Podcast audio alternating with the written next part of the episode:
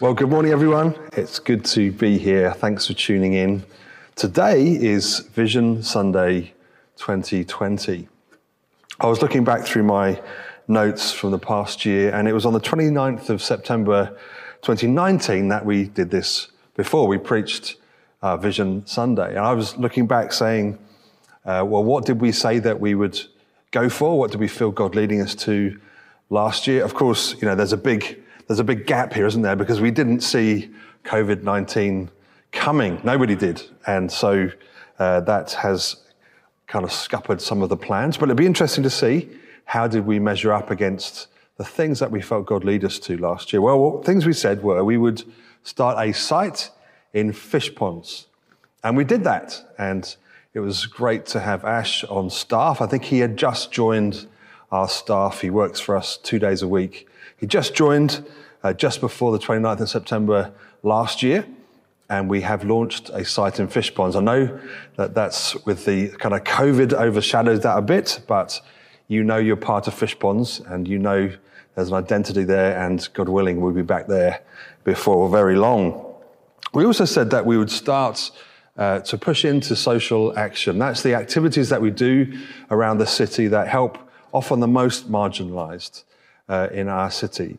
And so we began, and we have begun Encounter, which is a meeting for those people, a, a shorter service, if you like, that is particularly shaped for people for whom a normal Sunday uh, for us just wouldn't work.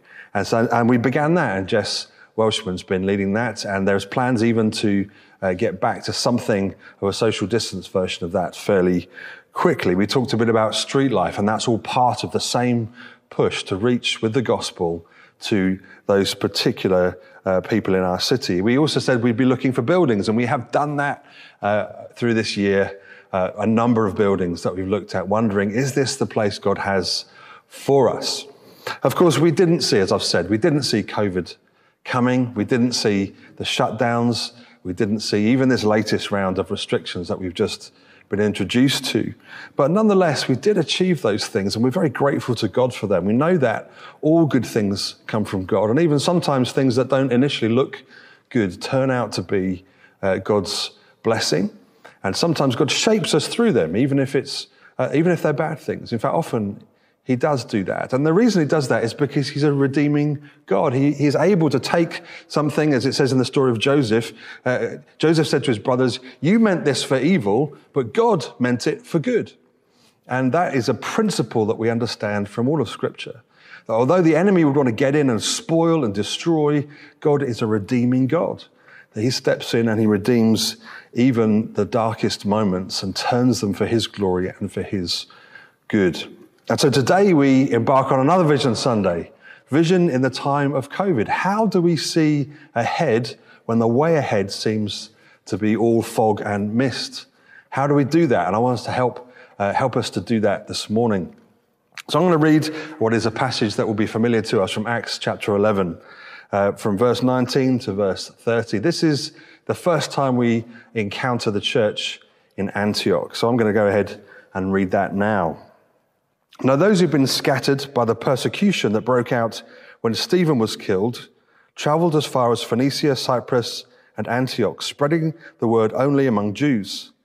Some of them, however, men from Cyprus and Cyrene, went to Antioch and began to speak to the Greeks also, telling them good news about the Lord Jesus.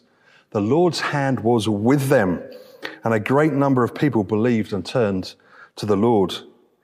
News of this reached the church in Jerusalem and they sent Barnabas to Antioch. When he arrived, he saw that what the grace of God had done. He was glad and encouraged them to remain true to the Lord with all their hearts. He was a good man, full of the Holy Spirit, and a great number of people were brought to the Lord. Then Barnabas went to Tarsus to look for Saul, and when he found him, he brought him to Antioch. So for a whole year, Barnabas and Saul met with the church and taught a great number of people. The disciples were called Christians first in Antioch. During this time, some prophets came down from Jerusalem to Antioch. One of them, named Agabus, stood up and, through the Spirit, predicted a severe famine that would spread over the entire Roman world. This happened during the reign of Claudius. The disciples, as each of them was able, decided to provide help for the brothers and sisters living in Judea. This they did, sending their gifts to the elders by Barnabas and Saul. Father, we thank you for your word. We ask, Lord Jesus, that by the power of your Holy Spirit, you would help us apply this example, these truths, these, these men and women who've gone before us. Help us apply the lessons they learned to our own lives. Help these words, these truths to live in us, Lord Jesus, so that the, the story of, of our church and our city could be written, saying that we were faithful to what you called us to do. And we ask for your help, Jesus. Amen. Amen. God's given us a vision. It's a vision to help Bristol believe. And we've broken that down into reach and restore and resource. We want to reach every part of this city, of the city of Bristol, with the gospel of the good news of Jesus. And that means every part of the city physically and socially and economically right across the city. Now, you could say, well, why, why such a, a broad vision? Well, God's gospel compels us to believe that his gospel must go to every corner of not just the city, but of the whole earth. And so we, we're trying to reach out and we're beginning to, we've begun to do that through the sites in Cotham and in Bradley Stoke and now in Fishponds.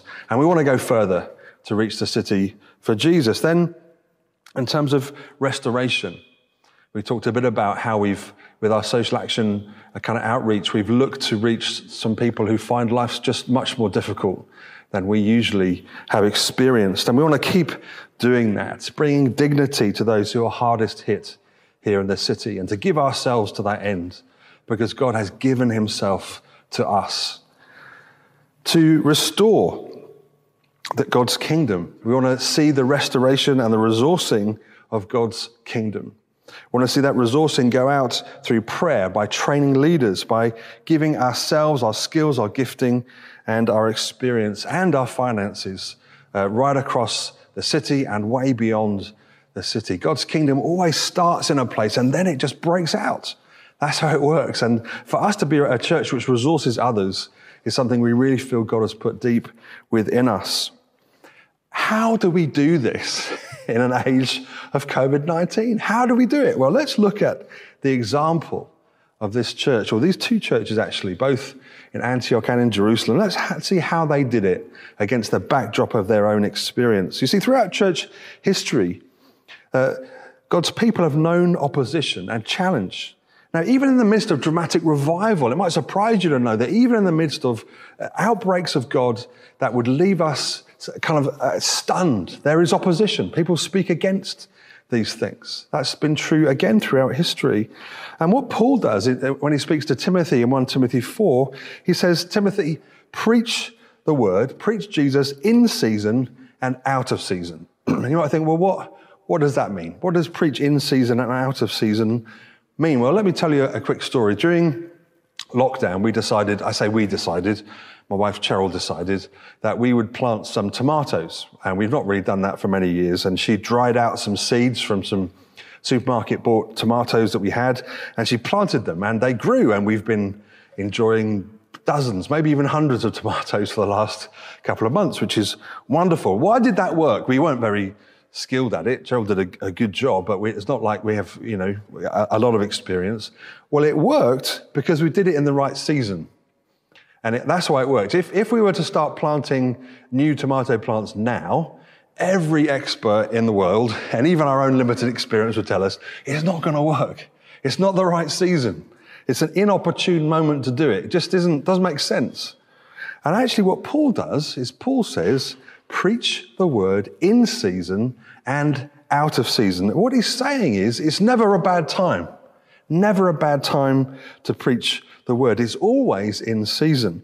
And so there's a, you know, you're basically saying all the time, never stop, don't give up.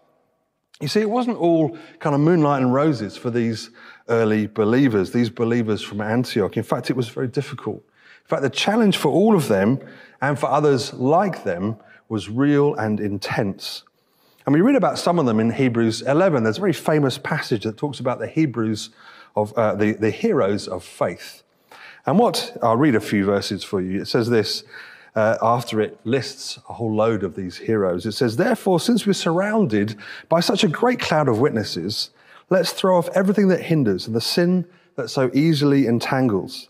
Let's run with perseverance the race marked out for us, fixing our eyes on Jesus, the author and perfecter of our faith. And so the writer to the Hebrews says, Look at those who've gone before. Consider the witness that they are offering to you. And that doesn't mean that they're kind of watching us in some creepy spiritual way. What it means is their life and faith is a witness to us. It, it tells us a story about how they did it, about the faith that they expressed, so that we can learn from them. And so we're going to do that with these believers from Antioch and from Jerusalem. Let's consider the witness of those two churches and how it applies to us. You see, even as these, these believers from, from Jerusalem, which is where everything started, of course, even as they were scattered, uh, the reason for their scattering was persecution and the, the killing of a, just a key young man of Stephen, someone that the church would have known and loved, someone of integrity, a, a rising star, you might say. And he was brutally murdered in front of them. And because of that, persecution broke out throughout the city, and they, many of them just had to run for their lives. And as they ran for their lives, it says they settled in different parts of the region and beyond and began to preach the gospel. And immediately as I read this, I think, how did they do it? What was their inner drive, motivation? What drew them to share the gospel even in the midst of intense persecution? And that's part of the witness that they are to us, part of what we can learn from them. So, usually, personally, I'm speaking really, if, if difficulties arise in my life or in the life of my family, my tendency is to withdraw. It's like, no, I'm not going to, you know, I can't, I haven't got a lot of energy left. I'm using it all kind of on internal things, on family matters and all sorts of stuff. And so I'm, I'm going to do less of these other things. I've got less to reach out with, to be honest. And yet that isn't what happened here. Even though they were scattered and persecuted, life was difficult. They shared Jesus wherever they went. And if we can just get under the skin, under the bonnet of why, what was it about this faith that drew them to do that? We will learn something about how we respond in our time of difficulty and, cha- and challenge.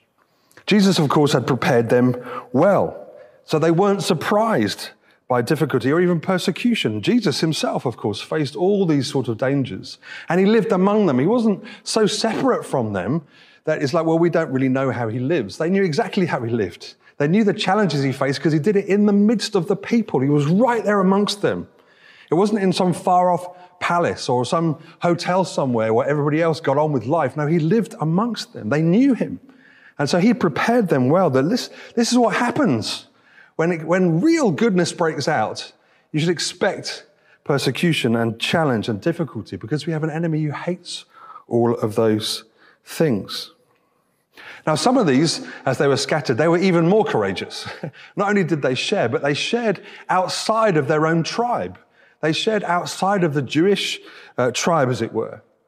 And they shared the gospel with non Jews. We might say in our kind of modern language, they, they kind of stepped out of their comfort zone. They started to talk to people that normally they wouldn't associate with. And, and those people suddenly started to believe as well. This is a breakout of God's grace beyond the Jewish nation. Uh, for which we, of course, are extremely grateful all these years later. And then there was, there was, a, there was a, a sharing, a, a, resourcing one of another. So Jerusalem sends Barnabas up to Antioch. They had obviously heard some news uh, of what was going on in Antioch. And so Barnabas, whose name means son of encouragement, so they sent an encourager. What a thing to do. We heard from James last week just the importance of encouragement in the life of the church. And they sensed just that Jerusalem sends a person. That's the resource they had. They sent it up to Jerusalem, sent him up to Jerusalem. It's about 300 miles between these two cities. That's a long way. That's at least a month to get there. And he stayed there for a long, long period of time, well over a year he stayed. He, they gave something of themselves. And then, of course, we learned that um, Antioch, they gathered money and they sent it back to Jerusalem. So they, they, they, whether they had a lot or a little, we don't know, but they what they had, they shared, and that was finance and they sent that back. So you see a, a mutual resourcing, one to another. The sharing of finances is something we've been doing a little bit this year. Uh, we managed to send some money out to Mozambique to help with the projects that are happening there in, in Nampula. And the challenge of sending that money was considerable. I'd just like to thank those who were involved. It was difficult. Even in our modern age of money whistling around the world, world, it seems with ease. This was a real challenge to do that. And so times aren't so different, it seems. It took a long time to get that money out there. And, and of course, it was a, a long and perilous journey to get those resources back down to Jerusalem. So financial resources were sent back to Jerusalem, and Ju- Jerusalem sent the encouragement of a person, of Barnabas, up to Antioch. They gave according to their ability. That's what it says right there. And so this, this cloud of witnesses, that they tell us this story of a persecuted and oppressed people who per- persevered with, their, with, with, the, with the very heart of sharing Jesus with those around her. But, but listen, the story of what they did is not their most important function. It's not the most uh, compelling thing that we learn from this, uh, from this reading. But to get under the bonnet, to understand why it really gets to the heart of things. You see, the baton was passed, as it were, to those believers uh, from, the, from just the disciples. They, they passed the baton on as they always would do and always should do. They passed the baton of sharing their faith on in the midst of what? In the midst of persecution, lack of resources, personal weakness, practical challenges, problems with travel, communication. Famine, it seemed, was going to be stalking them. They were familiar with disease and death. The Romans, the Jewish religious authorities, and all those who worshipped other gods were against them. That's the backdrop for them. That's, that's what it was like to live in that time. And yet, Jesus, through them, by the power of the Holy Spirit, changed the world. The whole world changed. The things that we enjoy today, the freedoms that we enjoy, many of them have come to us because they persevered in their sharing of Jesus. It's an incredible legacy. They believed in Jesus. And of course, that's an easy thing to say, but there's a lot of content to what that actually means. And let's just look at that for a little while. They knew Jesus was one who, in the truest sense, identified with them. He knew, as we've said, oppression, affliction, and opposition. He was led like a lamb to the slaughter. That's what it was like to live in those days. If someone on authority came and said, You're coming with me, you had to go. You were led like a lamb. There was no, you couldn't resist.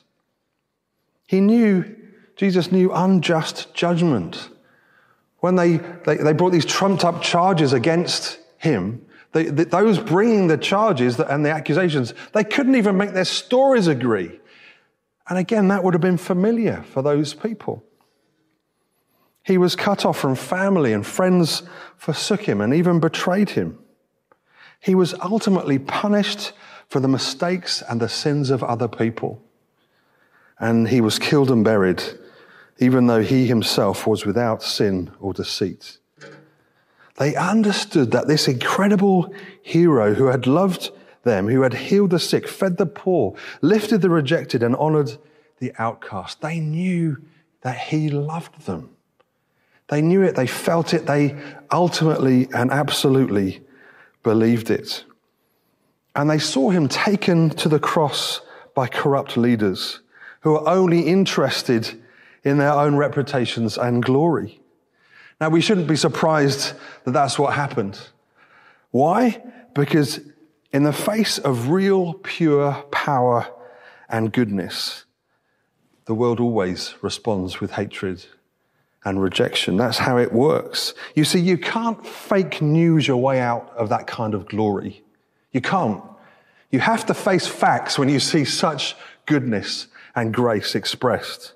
You can't gaslight the people in the face of such love and humility. It can't be done. I'll tell you why. Because that kind of purity and love exposes the lies and falsities of the charlatans. It always has done.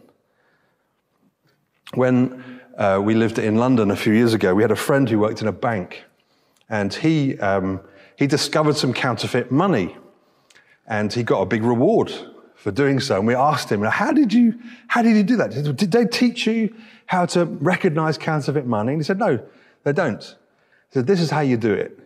You are so familiar with the authentic money that passes through your hands every day that when the counterfeit comes along, you know the difference.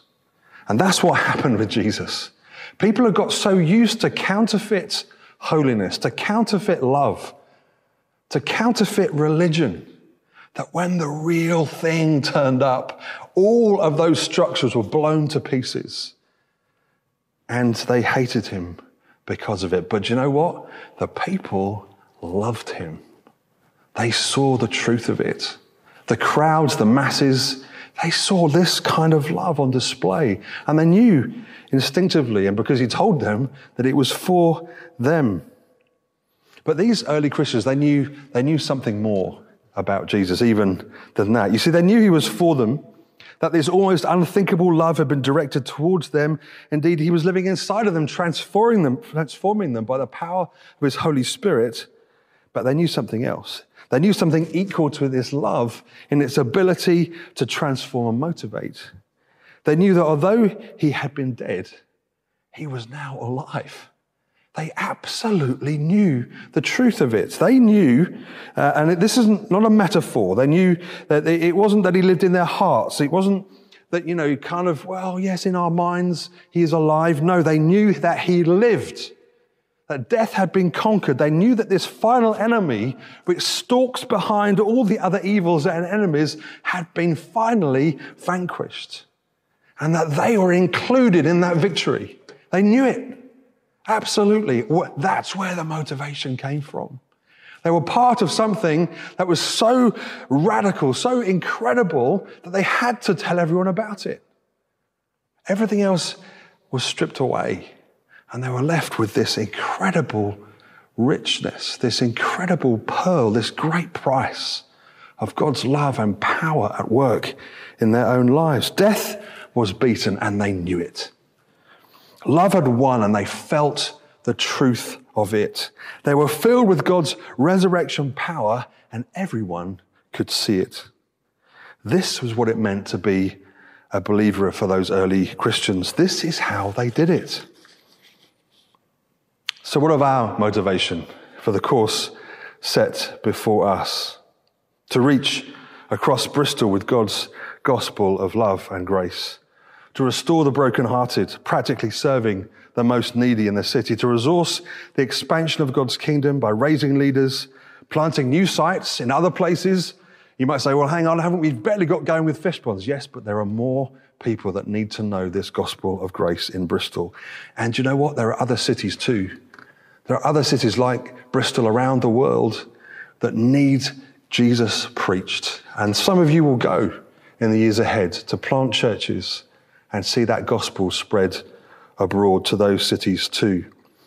We need too to acquire houses and buildings to enable that mission to continue and to release resources to do just that. And yes, all that in an age of COVID. To rise to the challenge, we need the same motivation living in our hearts that those early believers had in theirs. To be convinced of God's love and of God's power, to be filled with His Holy Spirit. That inner enabling of God, the courage, the vitality, the energy, the creativity, the problem solving ability, the prophetic insights, all those things that the Holy Spirit brings so that we can do these things just as they did them. To know this, that come what may, Jesus is with you. To know it. And not just to know it because it's written somewhere, but to know it to feel it, to experience it, to live the truth of it, to battle for it sometimes, yes, but to emerge confident of his love and care. Now, way back in the beginning of the Bible, God called Abraham and said, You're going to be the father of a great nation. And Abraham initially was called Abram, and then Jesus, or God rather, changed his name to Abraham. Abram means exalted father. Abraham means father of a multitude. And Abraham and his wife Sarah were without children. In fact, they couldn't have children. And so, was this just a horrendous joke, a horrible insult to call him the father of a multitude? And yet, of course, we know the story. It pans out that he does become just that the father of a nation out of which Jesus ultimately would emerge. But even the family that would come from Abraham was not the reward for Abraham and Sarah. And in Genesis 15, God says this Don't be afraid, Abraham. I'm your shield. I am your reward. It was God Himself that was the reward. It wasn't that everything's going to go well for you or the nation will be great. Those things were actually true, but that wasn't what was promised. He said, I'm going to give you myself. I'm your reward. And those early believers and Abraham himself, he knew that. They knew that. It wasn't that everything's going to all work out fine in terms of worldly wealth and success. And that may be true. Certainly will be true for some, maybe, hopefully for many. But that wasn't where the motivation sat. The motivation was that God would give himself to you. And that would be his motivation and ours too. And it surely is our final reward. You know, when all this is over, and I don't mean COVID, I mean our lives, we leave everything behind. All our successes and failures, they are gone. And we stand before God with nothing of worldly wealth. And what then? What then? Well, then he says, Well done. Come and receive your reward. And what is our reward? It's Him. It's to be known and to know Him. To know that richness of love and power that we can only at the moment reach for and hope for. You see, these early believers, they witnessed not just about their amazing exploits, but about their love, that they were consumed with Jesus. Paul writes in Philippians 3 Whatever were my gains, I count loss for the sake of Christ. I consider everything a loss because of the surpassing worth of knowing Jesus Christ, my Lord, for whose sake I've lost all things. I consider them garbage, rubbish, that I might gain Christ brothers and sisters, to do the things, the vision that God's given us to reach a city, to care for the marginalized, to resource God's kingdom and churches, we need to have that same motivation. That is our vision, our hope, our aim. You see, we may look ahead and see only fog, but if we look up, we see the sun Himself. That's what we must do in a time of COVID. Look up and see the sun, receive his love, his power, his assurance. Fight for it. Definitely fight for it. Some days I'm fighting for it. But believe that he will lead us through and see his kingdom come in a way that we've only dreamt of up to now. Let's pray. Father, I thank you that you put a compelling vision before us to help Bristol believe, to reach and restore and resource, to see buildings come into uh, the church that will resource the helping of those who are marginalized and oppressed to, Lord Jesus, share your gospel abroad. We thank you, Lord Jesus. There are other cities like Bristol around the world where you're beginning to drop into the hearts of, uh, of folks who are part of this church to say, that may be there. Could it be there? And I pray even now as we're praying, do that again, Lord Jesus. And for parts of the city that are, are yet unreached, Lord Jesus, that sites of City Church would reach with the gospel into those places too. But we ask beyond what we would do, that our hearts will be blazing with experience and the love of God by the power of your Holy Spirit. Would you even fill us right now? Fill us with your Spirit. We just receive that gift from heaven right now. The enabling of God, the ability to believe, the creativity, the energy, the desire to serve you and love you. Let it come from within. Let us be drawn into it, not driven. Never driven, Lord. Drawn by the power of the risen Jesus, we pray.